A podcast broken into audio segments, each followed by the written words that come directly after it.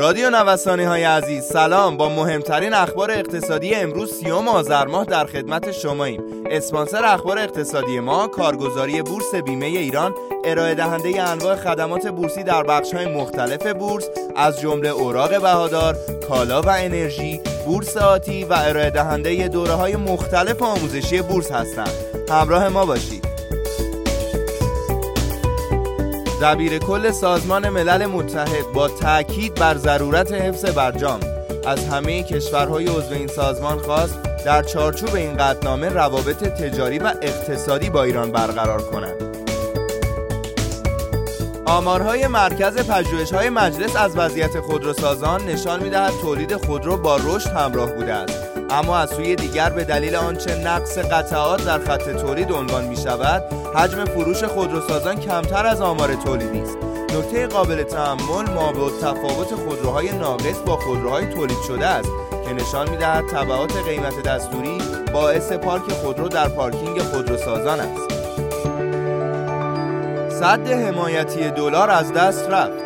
دیروز صحنه وقوع اتفاقات مهمی در بازار ارز و سکه بود. در بازار آزاد دلار حمایت مهم 25800 تومانی را از دست داد و طی یک روز بیشتر از تمام افت هفته گذشته نزول قیمت را تجربه کرد. دیروز قیمت حواله درهم به سرعت به زیر 7100 تومان رفت و همین مسئله هم به عنوان یک سیگنال کاهشی در بازار ارز داخلی عمل کرد. با این حال برخی فعالان عنوان می‌کردند که برای اینکه قیمت دلار به افت خود با سرعت بیشتری ادامه دهد، نیاز است که درهم هم مرز 7000 تومانی را از دست بدهد. بازار سکه هم در روز اول هفته شاهد از دست رفتن حمایت 12 میلیون تومانی بود. فلز گرانبهای داخلی 250000 تومان افت را تجربه کرد و روی عدد 11,760,000 تومان قرار گرفت.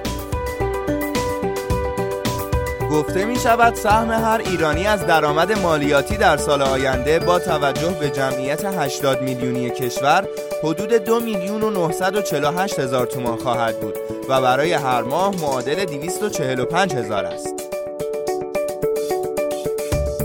ثبت چک در سامانه صیاد تا پایان سال به تعویق افتاد. معاون اقتصادی رئیس جمهوری گفت ستاد مبارزه با کرونا تصویب کرد که اجرای طرح ثبت چک در سامانه صیاد تا پایان سال به تعویق بیفتد تا در این زمان آشنایی، اطلاع رسانی و فرهنگسازی های لازم در این زمینه صورت پذیرد. اوراق تسهیلات مسکن در کف قیمت. در معاملات روز شنبه بورس تهران، اوراق تسهیلات مسکن به سیر نزولی خود ادامه داد و کاهش 4% در قیمت پایانی را شاهد بود.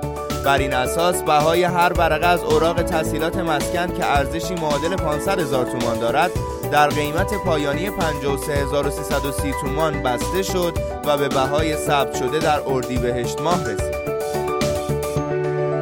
سومین رشد هفتگی طلا رقم خورد.